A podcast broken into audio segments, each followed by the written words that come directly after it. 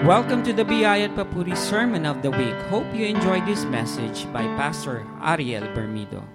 Sa Panginoon, dahil naririto tayo at nagkakasama-sama, may mga kumakalat na naman na balita yung about the Delta virus. Huwag kayong mag- matatakot dahil hindi naman tayo pinabayaan ng Panginoon.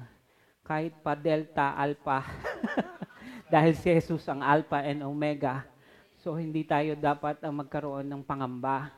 Though, dapat mag-iingat, syempre, sanitation at ah, paghuhugas ng kamay, ah, natural yon at kailangan na natin ipamuhay yon sa bagong ah, kalakaran ng mundong ito. Pero yung pagkatakot sa kalooban, kasi nagsisimula yon sa puso, sa isipan, not just the heart, but the mind, nung ating katauhan, dun umuusbong ang takot. Kaya ang sabi ng Panginoon, wag daw tayong matakot. Huwag tayong mag-alala. Dahil kapag nakakita ka sa social media ng alert, alert na naman, pray for this, natural, dapat ipanalangin. Pero huwag kang dadapuan ng pangamba dahil meron tayong napakalaking Diyos. That when we sing that He is wonderful, that He is beautiful, yes, He is. Yun ang totoo, na siya yung napakamaganda, altogether lovely, na when you look at His face, hindi man natin siya makita ngayon ng personal, mukhaan, but we can see Him through the Word. Every time you open the Bible, every time we see verses, every time we sing to Him, talagang ipinapakita niya ng kagandahan ni Jesus. And the more you look at Him, the more na nawawala ang takot natin sa panghinaharap. That's true. Because when Peter saw the face of Jesus and the word of Jesus ay lumabas sa bibig ni Jesus, sabi niya, halika. Nakapaglakad si Pedro sa tubig na napaka-imposible. Si Mark Zuckerberg, nakita niyo ba nung gumaganon siya dun sa dagat? Meron siyang parang hoverboard doon na talagang dinify yung dagat, pero may tool siya. Pero tong si Pedro, wala. Ang nakikita niya lang ay ang mukha ni Jesus na sinasabing lumakad ka. And then the moment, napanood niyo ba yun sa Chosen? Nung, nung bumagsak si Peter dun sa ano, biglang saluka agad ang ating Panginoon. So napakabuti ng ating Panginoon and ang kagandahan niya ay nakikita natin, kanina kinakanta natin, He is wonderful, there is no higher name, si Jesus lang talaga. Kaya itong mga pananakot ng mundong ito, pananakot ng uh, sanlibutan ito na nangyayari, yung unti-unting downfall ng mundong ito ay nagiging uh, kalakasan sa atin dahil may pinapaalala lagi ang salita ng Diyos na hindi tayo iiwanan ng Panginoon. He will never forsake us. He will never leave us. At hindi niya tayo hahayaang mag-isa. Amen ba mga kapatid? And thank you sa music team uh, na patuloy na nag ensayo Pang ilang linggo nyo pa lang, pero paganda ng paganda yung tugtugan. So, hindi lang yung music, And we pray na the Lord will bless, continue to bless this ministry na meron tayo so that we can uh, improve more. Imagine niyo meron tayong uh, native instrument dito na pinipindot nyo lang. Oh. Nakaka, nakakadagdag yun sa, uh, sa mga equipments and tools natin. Eventually, and uh, what is important is that when we look at Jesus and when we worship Him, na ma-inlove kayo hindi sa ministry nyo, but ma-inlove kayo kay Heso Kristo. Hindi kayo ma-inlove sa music because music is created for Jesus. And ngayon, ang pag-uusapan natin, how does grace work? Congratulations sa ating mga kapatid na nabaptize. Alam ko may iba kayong naramdaman ng pagkakataon na yon. Kasi nag enjoy tayo doon, masarap lumangoy. Pero napaka-importante na pumunta tayo sa lugar na yon na may isang may mga taong nagdesisyon sa kanilang buhay na kilalanin si Jesus bilang kanilang Panginoon. Walang kapangyarihan yung tubig. But when you pronounce the name of the Lord in baptism sa water, nagkakaroon ng kakaiba dun sa tubig. I don't know about you, pero nung may nilulubog, eh talaga namang alam mo nandun yung kilos ng banal na spirito habang nandun tayo sa tubig. So, nakakatuwa ang pamilya nila Sister Lloyda, Brother Charlie, yung kanyang anak. So, uh, kay Sister uh, na ating kapatid dito na nag-lead kanina, welcome kayo sa church na ito at sino man papasok yan, magbabad tayo sa biyaya ng Panginoon. Because many churches sa buhay na ito ay nakabaon pa rin sa pagkakulong saan? Sa hindi pagkaunawa about the grace of God. They know that Jesus died for them, pero hindi nila nakukuha yung essence, hindi nila nakukuha yung beauty, hindi nila nakukuha yung benefits na meron sa biyaya ng Panginoon. At yung full security that they have in Jesus. So napakainam na i-review ito at pag-usapan natin. Paano ba naggumagawa gumagawa ang, ang ang grace? How does grace work? Mga kapatid, maraming Kristiyano pa rin na bagamat alam nila ang natapos na gawa ni Heso Kristo, pero ang nakapalibot sa kanila, sa kanilang mukha ay hindi si Jesus, kundi ang kautusan. Ano yung kautusan? Kautusan ng relihiyon na mismong si Jesus ang gumiba upang magkaroon tayo ng tunay na kapahingahan at kalayaan. Uh, pakibaba nga yung slide. Let's see the first verse. Meron tayo. In John 1.17, it says here, For the law was given through Moses, but grace and truth came through Jesus Christ. Meron kasing dalawang estado sa relihiyon o sa pagkakilala sa Diyos. Ang isa, ay ang inestablish ng kautusan ni Moses at ang pangalawa ay dumating dito ang biyaya, dala ang katotohanan sa pamamagitan ni Heso Kristo. Ang grace is not just a blessing. Grace is not, naka, naka, naka-live tayo. It's not just uh, pagpapala.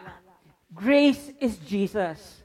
Grace and truth came through Jesus Christ our Lord. Let's bow our head. Let us close our eyes. Let us pray. Lord God, as we talk about you this morning, as we see you through the word, let our hearts be open and let our minds see you through sa pamagitan ng mga word na ito na aming pag-uusapan. We thank you and we bless your name. In Jesus' name we pray. Everybody say amen. So grace and truth came through Jesus Christ. Hindi nang galing yan sa relihiyon. Hindi nang galing yan kay nino man. Nanggaling ang biyaya at ang katotohanan na mismong si Jesus, ang kanyang pamumuhay ay katotohanan, ang kanyang mga salita ay nagbibigay ng katotohanan. Ano tong katotohanan na to? Katotohanan na magbibigay ng tunay na kalayaan sa atin. Ang biyaya ng Panginoon o ang, ang, ang, ang kaligtasan o ang ebanghelyo na sinasabi ng salita ng Diyos ay hindi komplikado mga kapatid. Hindi mo kailangan mag step 1, steps 2, steps, step 3 para lang makaabot sa Diyos. Ang biyaya ng Diyos o ang ebanghelyo ni Kristo ay nagtuturo sa atin ng ano? Ng simple pagkaunawa na kahit sino mang matalino o hindi matalinong tao ay maiintindihan. It's a divine exchange between ano, karumihan ng tao at ang katwiran ng Diyos na nakay Heso Kristo. At sa pamamagitan ng kamatayan ni Kristo, ang katwirang ito ay naipasa sa tao sa pamamagitan ng pananampalataya niya kay Heso Kristo at ang kasalanan ng tao ay pinasan ni Heso Kristo upang ang katwiran ng Diyos ay mapasa ating lahat. So napakasimple ng ebanghelyo mga kapatid when you check the gospel, when you check the word of God, the gospel means good news. Mabuting balita. Pero paano magiging mabuti ang balita kung ang tao ay hindi naunawaan kung ano ang merong siyang ginawa ni Jesus sa kanya. So napaka-importante na mauunawaan natin ito. Because ang religion ay magtuturo sa iyo ng different steps on how to have or how to connect with God.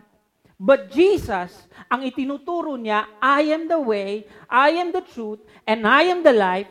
Ako lang ang kailangan nyo para makapasok doon sa katwiran na ito at doon sa connection na hinahanap mo. At kung kaya tayo ay nakaupo ngayon kay Heso Kristo, at kasama niya tayong nakaupo dun sa trono ng Panginoon, connected with the fa- our Father in heaven. So naiintindihan ba natin yun mga kapatid? Because of that grace, because of that truth, na si Jesus ang tanging daan. Kaya nga maraming nagsasabi na, uh, kailangan mong gawin ito para makakonect ka sa Diyos. Kailangan mong gawin ito para maabot mo ang Panginoon. Hindi yun ang ginawa diyan. Hindi yun ang sinasabi ng talata. Because He came. Sino ang pumunta rito? It's Jesus.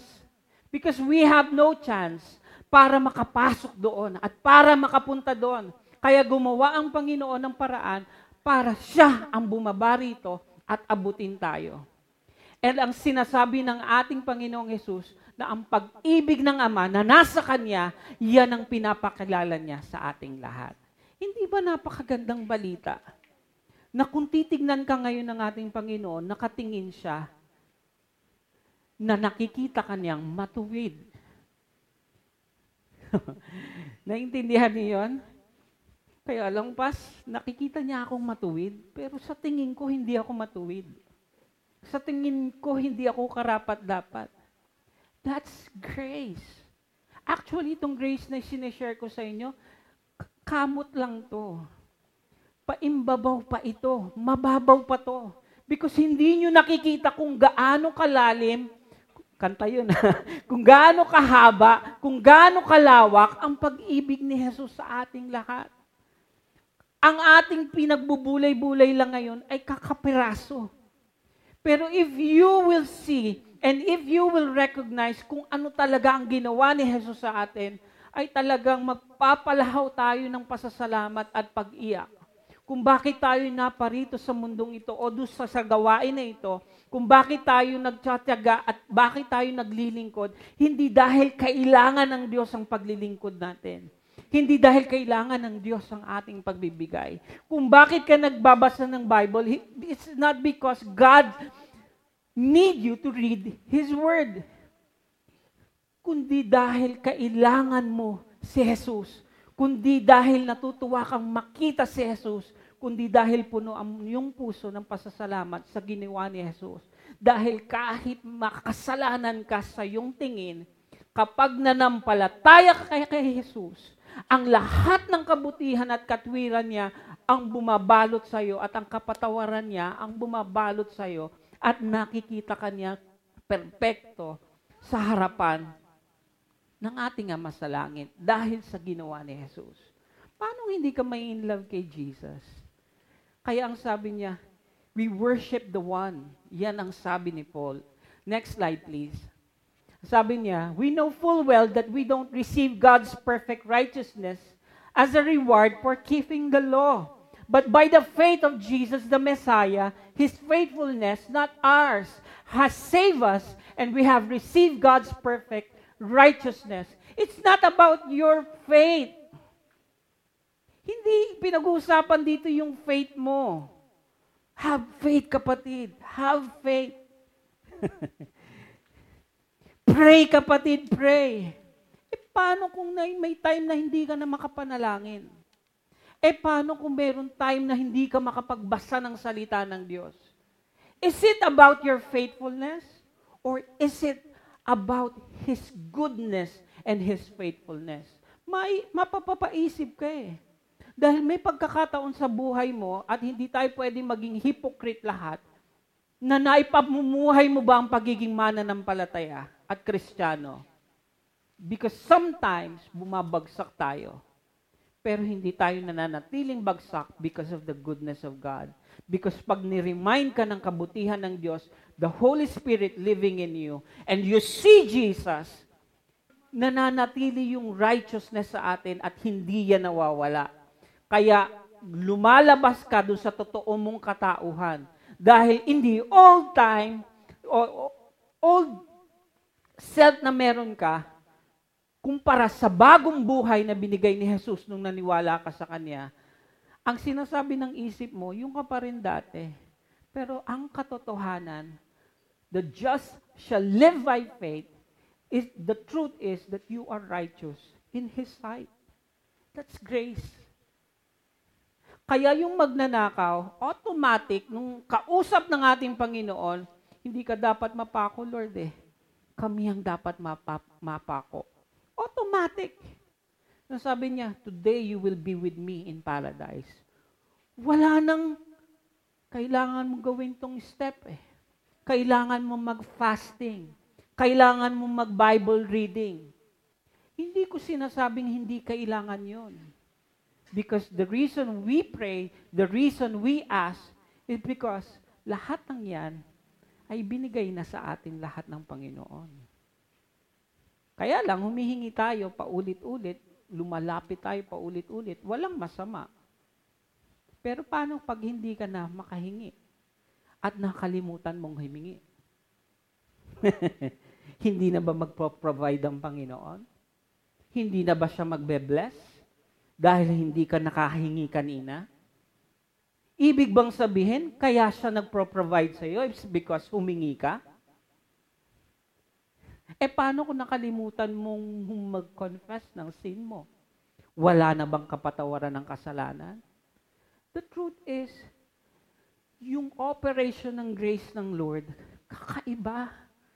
Hindi nakabase sa efforts mo, kundi nakabase sa ginawa ni Jesus. But by the faith of Jesus, the Messiah, His faithfulness, not ours, has saved us and we have received God's perfect righteousness. Now we know that God accepts no one by the keeping of religious laws. Dahil noon, sa lumang tipan, ang dami nilang palatuntunan.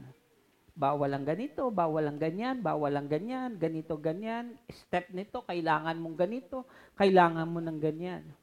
Lahat ng yun ay giniba ni Jesus.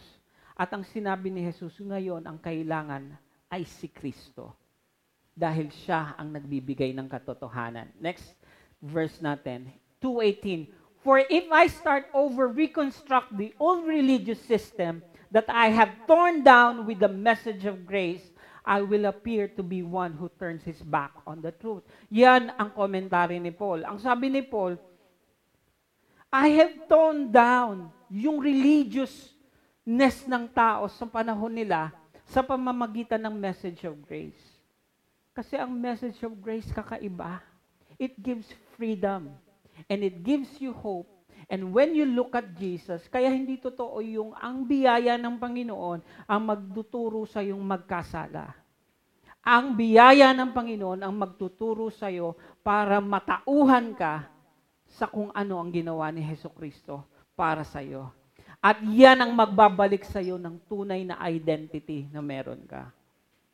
Kaya it's not about your Bible reading, but Bible reading is the best. Instead of Netflix, instead of watching movie. Pero nakakapanood pa rin tayo ng Netflix. Hindi naman tayo tinatamaan ng kidlat. Sinunood ng Korean novela dyan. Ilang beses? Kumpara sa Bible reading nyo. O, di ba? Kung ipangkukonsensya ko sa inyo, mga kapatid, mas maganda ang Bible reading kaysa sa manood ng Netflix. Totoo naman, hindi ba? Pero nagagawa nyo pa rin yon. At nagagawa nyo pa rin entertainin ang mga sarili nyo. But compared to your Bible reading, compared to reading your Bible, iba. Kasi yung, yung salita ng Diyos, pag nakita mo, nabasa mo, lalo na sa panahon na kailangan mo, lalo na sa panahon ng hihina ka, iba. Kaya hindi mo siya pwedeng ikumpara doon. At hindi ko pwedeng gamitin ipang konsensya sa inyo yan dahil iba siya talaga.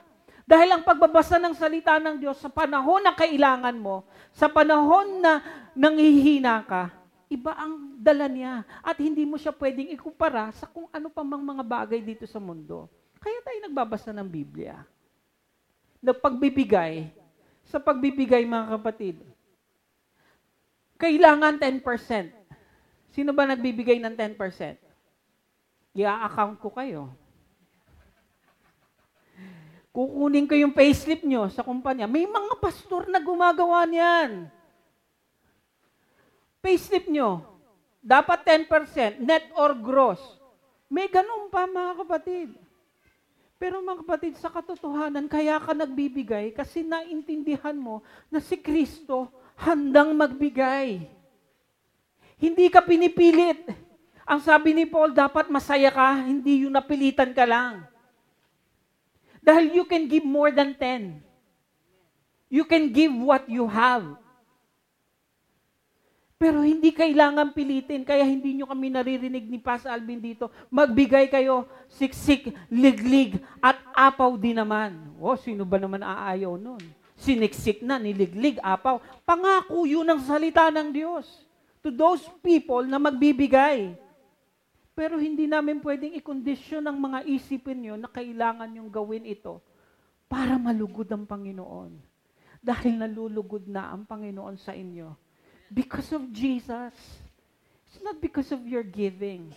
Importanteng may giving kasi hindi, puputulan na kuryente. Paalisin tayo dito sa lugar na ito. Kaya tayo nagtutulong-tulong sa lahat ng capacity na meron tayo na binigay ng Panginoon at biyaya ng Lord sa atin.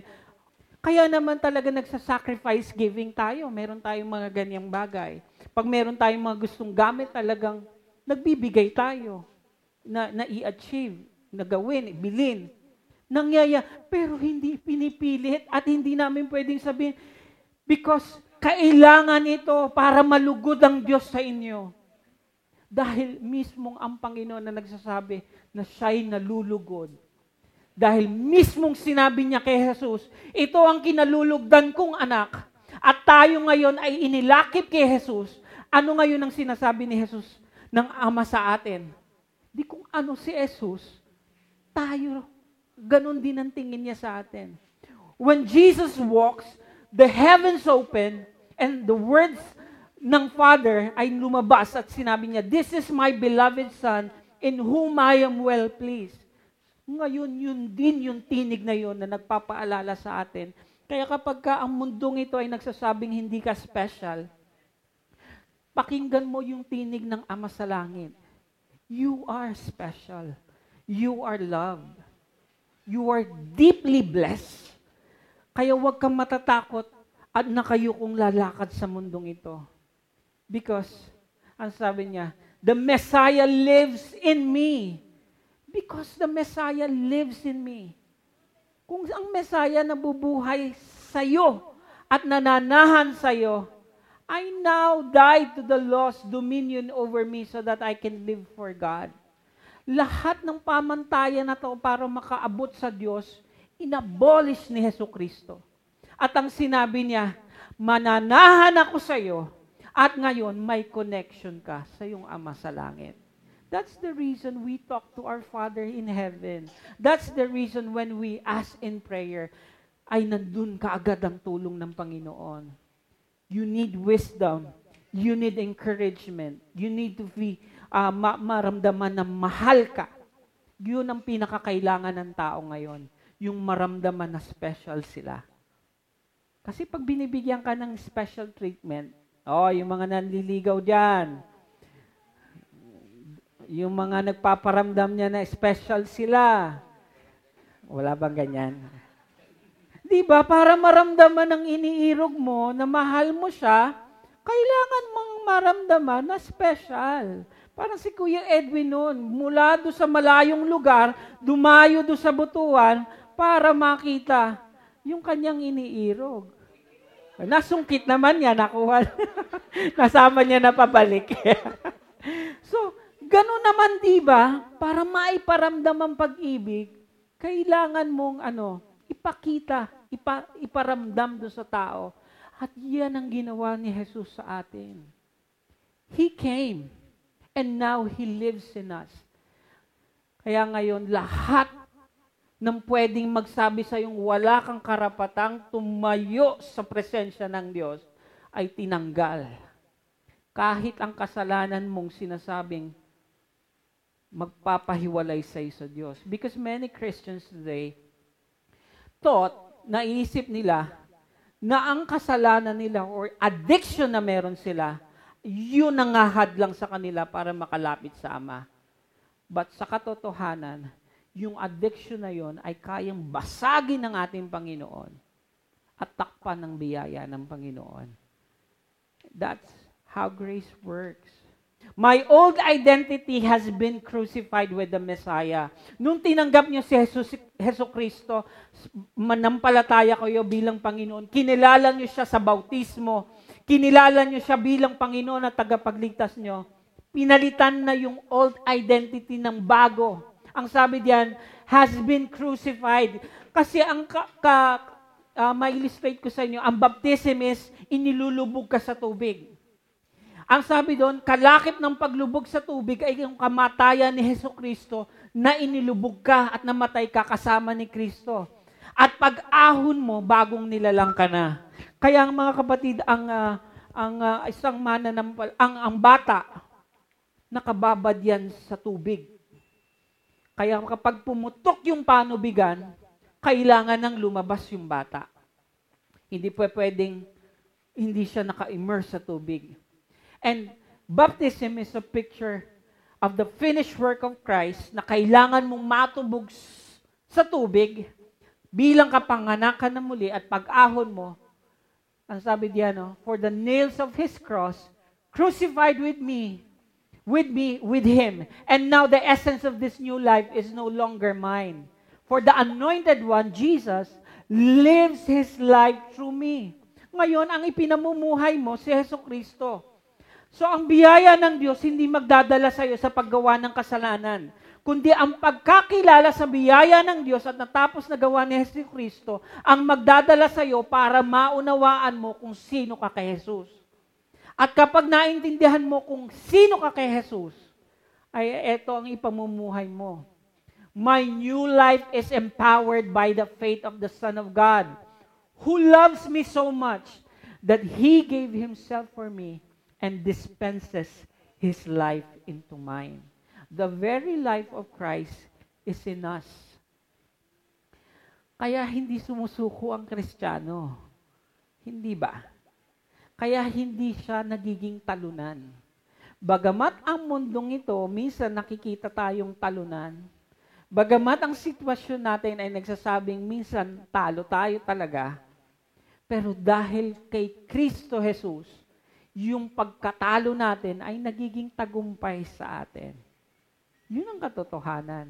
Marami tayong battles, our own battles, na hindi tayo magtagumpay.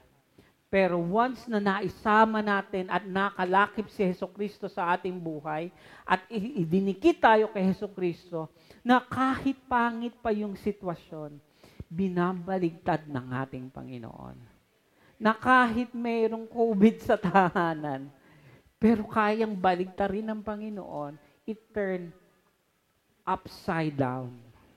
Grabe ang Panginoon. Kaya doon sa mga nag-aaral, aral lang. Huwag susuko. Huwag gigilitan yung pulso. Bumagsak lang, ayaw na.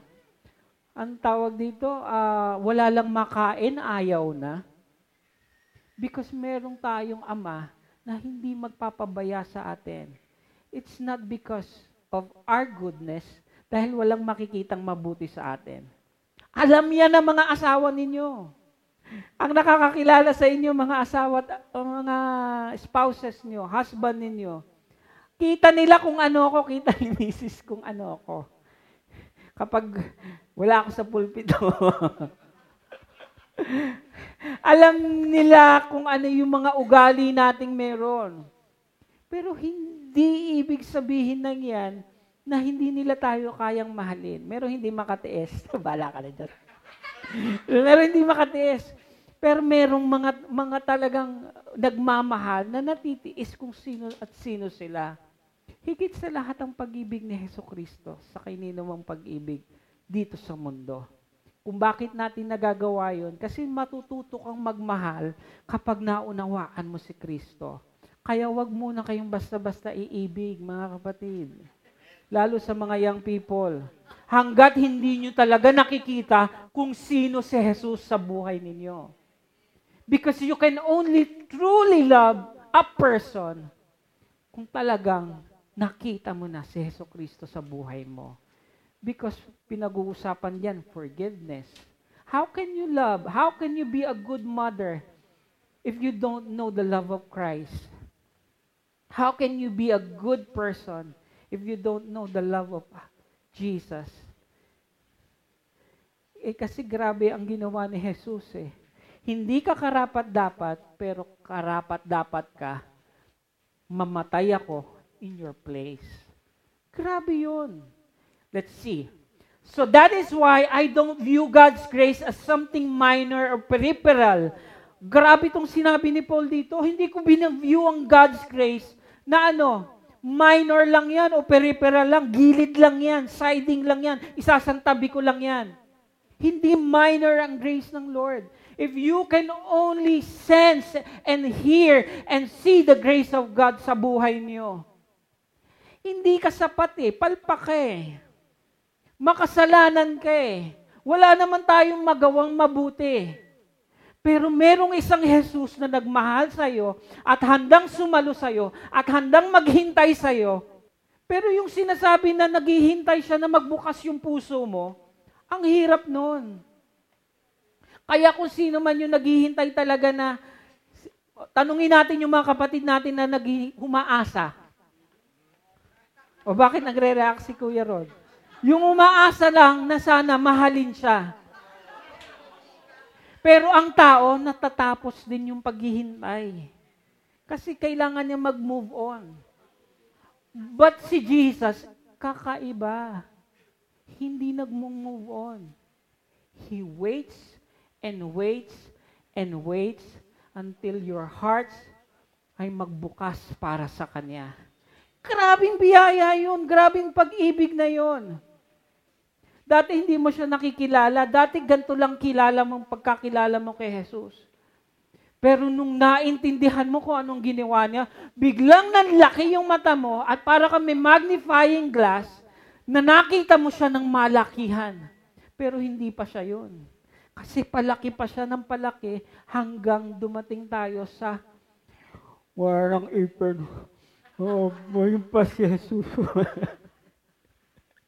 Matanda na, pero naunawaan niya at nakikilala niya pa rin, nire-reveal pa rin ni Jesus kung sino siya. Hanggang sa dumating na sunduin na siya ni Jesus. Sabi ni King David, with long life, He will satisfy. So, kung ayaw mo na, pwede mo naman sabihin sa Lord. Pero hanggat gusto mo pa, you can ask the Lord to give you 120 With long life, He will satisfy. So, mga kapatid, hanggang sa makita natin siya ng napakalaki. Ang sabi ng Romans 5.16, And this is the free-flowing gift imparts to us much more than what was given to us through the one who sinned.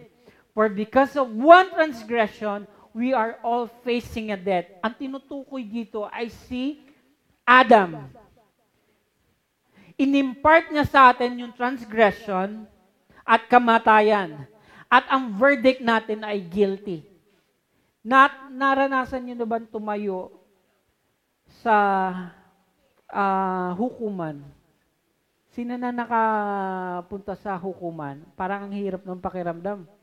Actually, yung mahuli lang ng pulis. Nung nakaraang Friday, ang hirap tumayo yung check-checkan ng LTO etong kasama ko, nagda-drive kami paliko ng, ng uh, ospital ng Imus. Hinubad ba naman yung helmet?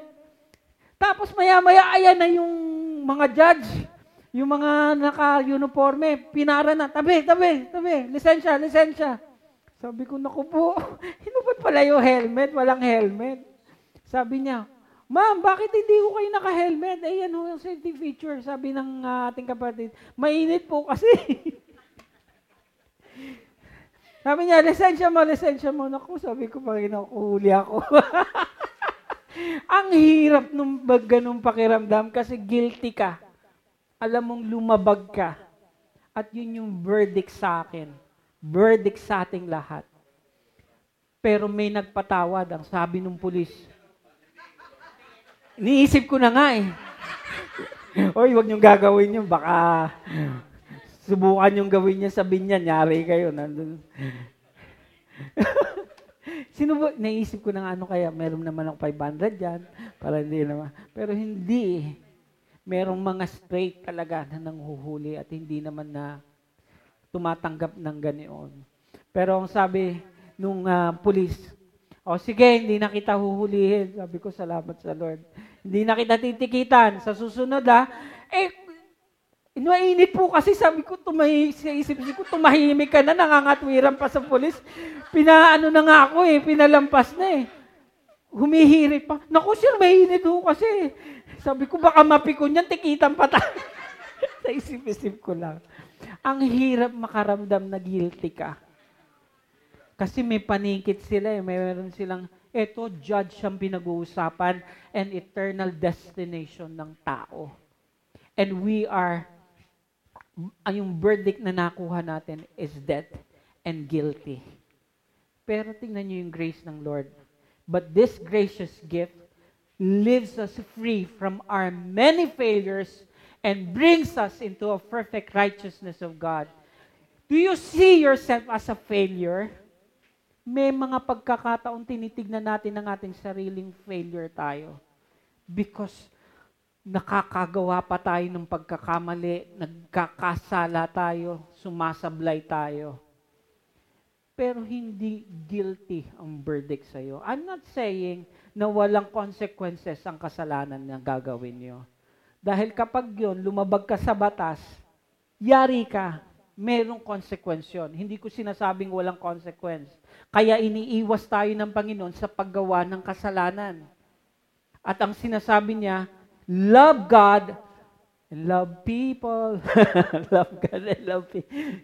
Love God and love people. Yun yung commandment ng Lord. Magmahal ka. Mahalin mo ang kapwa mo. Mahalin mo ang Diyos sa buhay mo. Iiwas ka sa pagkakamali dahil may consequence dito sa mundong ito. Pag gumawa ka ng mali, subukan mong tumalon sa building, yari ka, bagsak. Hindi ka naman lumilipad eh. Subukan mong magtanim ng masama, ay talagang ang babalik sa'yo, masama. Dahil prinsipyo yan, mga kapatid. Pero minsan kakaiba ang biyaya ng Diyos. Minsan gumagawa ka na ng kapangitan dito sa mundong ito. Pero ang biyaya ng Diyos umaabot, humahabol, humahabol pa rin sa iyo. Sabi nga doon sa kanta ni Pas Alvin, parang alon sa dagat ang pag-ibig ng Diyos, walang tigil sa paghampas. Ganyan kakamahal ng Diyos. At ganun niya tayo hinahabol. Etong ginawa ng Diyos doon sa mga nakay Kristo. Dahil kapag wala ka kay Kristo, yari ka, babalikan ka ng kautusan na yan. Death sentence ang habol mo, ang, ang kakalagyan mo. Pero kapag ikaw na kay Kristo na, yung verdict na guilty, inalis niya, at ang sabi diyan, you are perfect righteousness of God, acquitted with the words, not guilty.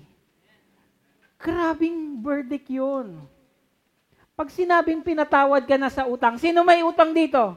O wag nyo na itaas ang kamay. Lahat tayo may utang. Tapos ang sinabi, wag mo nang bayaran yung utang mo. Dedepositohan pa kita sa bangko mo. Alo, grabe yun. Yun ang napakaganda, hindi ba? Pinatawad na yung utang mo, tapos deposit, may deposit ka pa, na anong Gcash mo? Wow, tatransferan kita. Ganyan ang ginawa ni Jesus sa atin binayaran ng lahat ng ating pagkakautang, may binigay pa siya para sa atin. Para makapamuhay tayong ano, matagumpay sa mundong ito. So that we can love God and we can love people. And we can love others and we can express His love sa atin. Na yung pagpupunta ka sa isang lugar, hindi ka, ayan na naman siya. Kundi pagpupunta ka, welcome na welcome ka at mahal ka nila dahil lang ine-express mo pag-ibig ni Jesus. Hindi yung pupunta ka doon parang, ay, wag na lang siya pumunta. dahil lang ine-express niya hindi pag-ibig ni Jesus. Pero we can only do that because hindi na tayo guilty. Acquitted na tayo. So if you remember Zacchaeus, at isa sa may mataas na posisyon, pero nakita niya si Heso Kristo at gusto niyang makita si Jesus.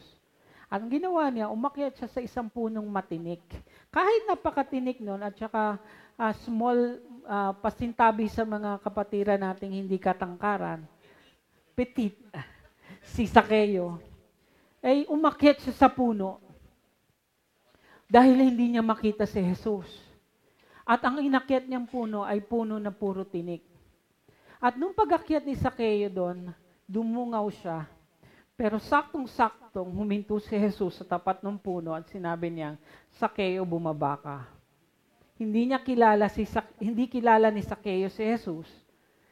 Alam niya yung ng personal. I mean, hindi niya kilalang personal.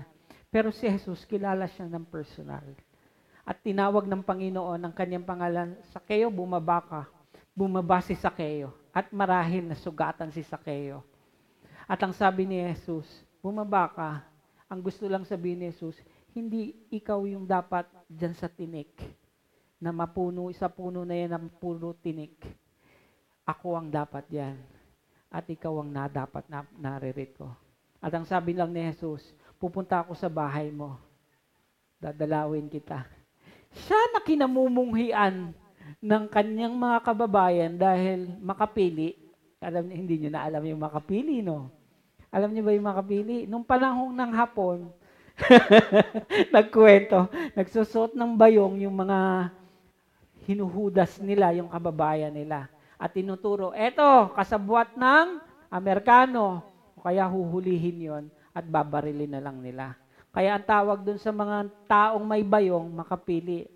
So, ang turing nila kay Sakeo is that Judas or uh, uh, nagbibetray sa kanyang mga kababayan dahil kinukuhanan ng malaking tax. Pero ang sabi ni Jesus, sa'yo ko pupunta. Ang daming tao doon, mga kapatid. Ang daming noble people doon. Ang daming uh, Pharisees. Ang daming uh, nag-aaral ng law, ng kautusan, mga attorney. Pero hindi yun ang pinuntahan ni Jesus. Ang pinuntahan sa bahay ni Jesus ay yung sinasabi nilang nuknukan ng makasalanan. At pumunta si Jesus doon at ang sabi niya, now dumating ang salvation sa bahay na ito. Bakit? Ang sabi kasi ni Sakeo, sa sobrang overwhelm niya, nakilala siya ni Jesus, na mahal siya ni Jesus. Ang sabi niya, lahat ng ninakaw ko, ibabalik ko pa ng sobra. At kung sino yung pinagnakawan ko, ibabalik ko sa kanila. At binitawan ni Sakeo yung lahat ng meron siya at ang kinuha niya ay si Heso Kristo. Kaya ang sabi ni Jesus, mula ngayon ang kaligtasan ay dumating sa kanya. Why? Because nakita niya si Yeso Kristo. Nakita niya ang pag-ibig na hindi siya guilty, but inacknowledge siya ng Lord as not guilty. That once held us in its grip by the blunder of one man, that's Adam. That reigned as king over humanity. But now, how much more are we held in the grip of grace? Dati ang nakakapit sa atin, nakagrip sa atin ay death. Now, yung grip niya ay grace and continue reigning as kings in life. Sinong nagsasabing hindi siya magiging successful sa buhay? Ang sabi nung iba, kailangan mo, ang kailangan ko sa mundong ito, ang greatest revenge is to be successful. Sana yun sa power. Yung networking, networking na sinasabi. Hindi naman natin ginadjudge lahat yan, pero kalimitan sa kanila, scam. Hindi natin ginadjudge yung iba, pero merong mga ganyan ay talagang scammer. But the meaning of success sa buhay natin dito, to live as kings dito sa buhay natin, is to have yung grip ng grace na yan na nasa atin, na na kay Heso Kristo. Kaya if you want to be successful, kilalanin niyo si Jesus bilang Panginoon at tagapagligtas. At makikita niyo kung paano siya gumawa sa buhay niyo. Nakatapos ka ng college? Undergrad? Pero you can still be successful. You can still be successful. Dahil merong pinto laging na binubuksan ng Panginoon para sa atin. Kaya kung hanggat maaari kung pwedeng gamitin at gawin yung mga bagay na yun, makinig sa mga magulang, manalangin, and learn the Word of God, you will still be successful. Because yan ang sabi, oh, continue reigning as kings in life. Because you will reign in life as kings. Why? Because nasa inyo ang King of Kings. Nananahan sa inyo.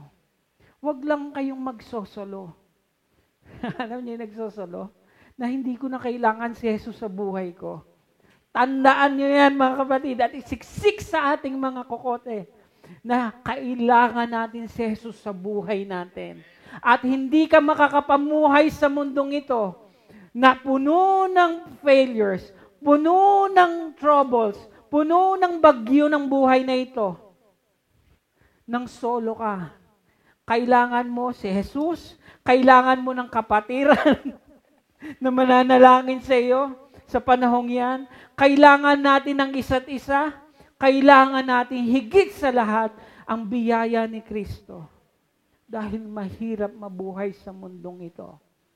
Sa katotohanan. Biro mo, sabihin mo, hindi, hindi ko kailangan si Jesus. O yan, kasalubong mo, Delta variant.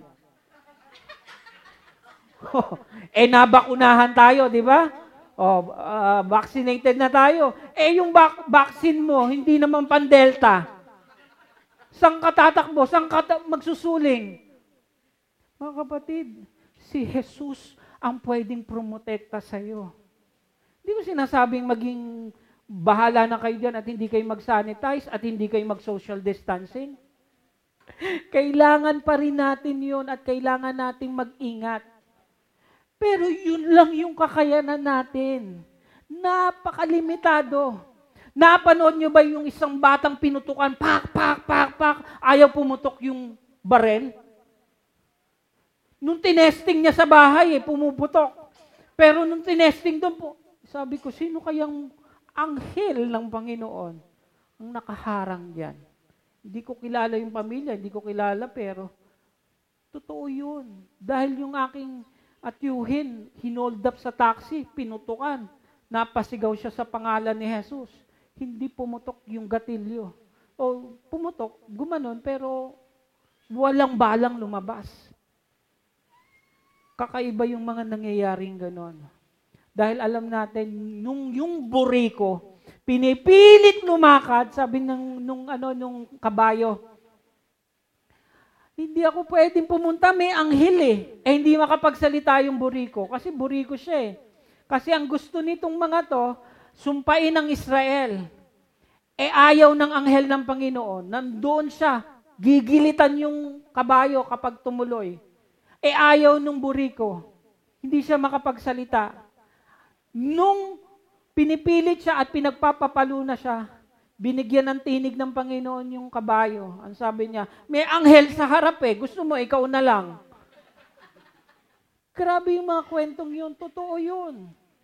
Dahil minsan hindi nyo nakikita yung protection ng Panginoon at biyaya ng Panginoon kung paano umiral sa inyo. Kung paano kayo iniligtas ng Panginoon. Kung paano naglalakad kayo isang madilim na gabi. Pero merong anghel ng Panginoon na liwanag na nakabalot sa inyo para hindi kayo maano. Na kung saan yung sasakyan nyo tatama na at maaaksidente, merong Panginoon na nandoon at nagmamalasakit sa atin. Kaya you will reign as kings in life. And even if you die, nandun pa rin yung biyaya ng Panginoon dahil hindi natatapos ang buhay mo rito dahil meron ka pang buhay sa panibago na nagsasabing, you are you have eternal life at makakasama mo si Yeso Kristo. Grabing pangako. Dito at sa pangwalang hanggan.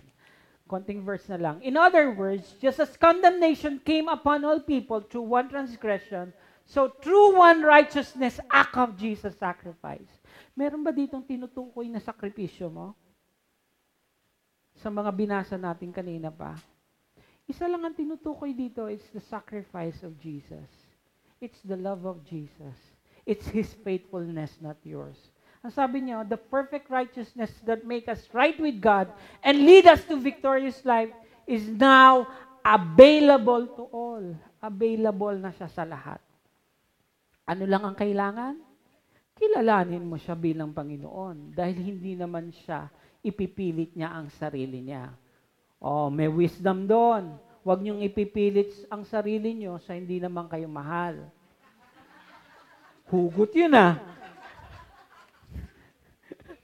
Minsan may mga quotes ako dapat na sinusulat eh. Huwag niyo ipipilit yung sarili niyo kung hindi naman kayo mahal dahil si Jesus, hindi niya ipinipilit, naghihintay siya, pero hindi niya kailangang ipilit ang sarili niya.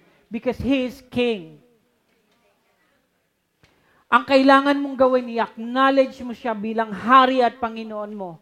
At pag nabuksan ang mata mo diyan, ay doon mo marirealize na yung sacrifice niya and righteousness niya ay nasa atin. One man's disobedience opened the door for all humanity to become sinners. That's Adam. So also one man's obedience opened the door for many to be made perfectly right with God and acceptable to Him. O, pinag-uusapan ba yung obedience mo? Pinag-uusapan ba yung sacrifice mo? Pinag-uusapan ba yung paglilingkod mo sa Diyos na naglalakad kang paluhod? Pinag-uusapan ba yung pagro-rosaryo natin? Pinag-uusapan ba yung pagbabasa mo ng Biblia? Na mula sa gabi, Amen. Tangal, Amen. Sa hapon, Amen. Walang masama kung gusto mo at bukal sa kalooban mo, pero hindi dahil required. Para lang makaabot sa Diyos. Dahil sa katotohanan, kahit hindi mo gawin yan, walang hahadlang at walang makakapigil sa pag-ibig ni Jesus. It's like a river na hindi pwedeng putulin. Alam niyo yung ilog? Subukan yung lagyan ng harang ang ilog, mag-overflow at mag-overflow. Yun ang pag-ibig ni Jesus. Because of one man's obedience, it opened the door for many to be made perfectly right with God. Mga kapatid, marami na akong kilalang tao. Isa na dyan, yung asawa ni Pas Alvin Nakita ko kung paano ang buhay nila, mga kapatid. Isang buhay na patotoo. Hindi na nakita ng mga batang ito, nila Aaron, ng mga bata, nila Caris, kung ano yung buhay nung, nung tatlong Maria na tinatawag namin. Nandun sila sa bakog, nandun ang buhay nila, at hindi lang sila yung kwento. Ang dami nyo rito, yung kwento ng buhay, kwento ng buhay ng ating mga kapatid. Alam natin kung paano tayo nagsimula sa buhay na ito. Hindi tayo ganto at nararanasan na lang ng inyong mga anak yung ganansya, yung benefits. Minsan nga hindi ka pa nga reliyosong tao, pero pinararamdam ng, ng Panginoon sa'yo yung biyaya niya at hanggang sa mabuksan yung pagkakataon at buksan yung pinto at makita mo kung sino si Jesus. Talagang binabago tayo ng Panginoon. Ngayon, yung mga anak-anak natin, ang nakikita na lang nila yung uh, kung ano tayo. Pero hindi nila nakita kung ano tayo noon at kung paano tayo tinulungan ng Panginoon at in-establish ng Panginoon. Tunay nga ang salita ng Diyos na ang nag establish ng path natin ay si Jesus, ay ang ating Panginoon. Eh di much more kayo ngayong mga bata na ang pananampalataya at ang pagkakilala sa Kanya at ang inyong mga mata ay tingin sa Kanya. Huwag muna sa mga boyfriend ninyo. Amen. Huwag muna sa mga ligaw-ligaw ninyo. Kasi hindi pa yan yung panahon na yan. Pero yung mga nasa panahon na, tumingin na. Okay lang. Well, nagtuturo ka, ikaw naman. Yung mga nasa panahon na, sige lang. Go ahead. Pero yung nandun pa sa panahon at kailangan nilang gawin yung dapat nilang gawin. Kasi alam niyo, once na nag-asawa na kayo, sana hindi pa ako nag-asawa kasi hindi ko pa nagagawa yung gusto kong gawin. May mga ganong situations. So hanggat binibigyan pa kayo ng pagkakataon, enjoyin nyo kung ano yung binigay sa inyo ng Panginoon, the ministry that you have, not just the ministry, but the friendship na meron kayo, yung social na pwede nyong gawitin para to share Jesus to all people. Ay, pero doon naman sa mga thunders na, di pa huli. Kasi ang Lord naman ang nagbibigay pa sa inyo ng pwede ninyong gawin at napakalawak ng biyaya ng Panginoon. Sino magsasabi na sa edad namin ito, magpapublish kami ng songs? At ang nakikinig, alam niyo yung bracket nung nakikinig sa amin sa 6,000 people na yon, Millennials lahat. Kaya ayaw ko maglagay ng picture doon. Nagtatawa. Baka makita nila yung thunders na pala to. Edit mo to. thunders na pala to mga to ah. Nagboboses bata lang. Bakit, Lord? Kwento naman ng Lord yung mga songs. Eh. Pero puro millennials yung bracket nung nakikinig. Yung unang first month, talagang mga, alam ko yung mga edad eh. Kaya kilala ko kung sino. Kasi nasa age ng 40, 50, ganyan. Eh, nakikinig. Pero nung dumating yung time na millennials na, so kayo marami pa rin kayong pwedeng gawin. At mer- marami pa rin kayong magagawa at ipagagawa ang Lord sa inyo. Because He loves people, He loves others na ma-experience yung pag-ibig ni Kristo sa pamamagitan niyo. Hindi niyo alam yung mga salitang sasabihin niyo sa kapwa niyo. Magka, pwedeng gamitin ng Lord to transform people's lives. Yun ang totoo. Yung bawat salita at pagmamalasakit niyo sa kapwa, pwedeng gamitin ng Lord para baguhin ang puso ng iba at mabuksan kay Heso Kristo. Amen? So, last verse na to. Ah, meron pa pala. So then the law was introduced in God's plan to bring the reality of human sinfulness of hiding. And yet, wherever sin increased, there was more than enough of God's grace to triumph all more. And just as sin reigned through death, the sin-conquering grace will reign as king through righteousness. Yung sin-conquering grace ng Lord kaya hindi na pa nag-uusapan dito yung missing the mark or sin. Because may grace ng Lord that conquers sin. Wala na po itong, uh, tapos na po tayo. So, maiwan sa inyo mga salita. Limitado pa itong nasasabi ko sa inyong biyaya ng Panginoon. It's just a scratch. Paibabaw, hindi nyo pa nahuhukay ng malalim. But as you grow more in Him, you will see the grace of God nag-overflow sa buong pamilya ninyo, sa buong community, at magkakaroon kayo ng malaking impact. Let's pray. Lord God, we thank you and we honor you. And as we celebrate this uh, day, Panginoon, with you, hayaan mo ng kapayapaan mong sumaamin. Lahat po ng may mga karamdaman sa aming pamilya, we pray for them. Lord, provide healing. Uh, ikaw magbigay ng healing.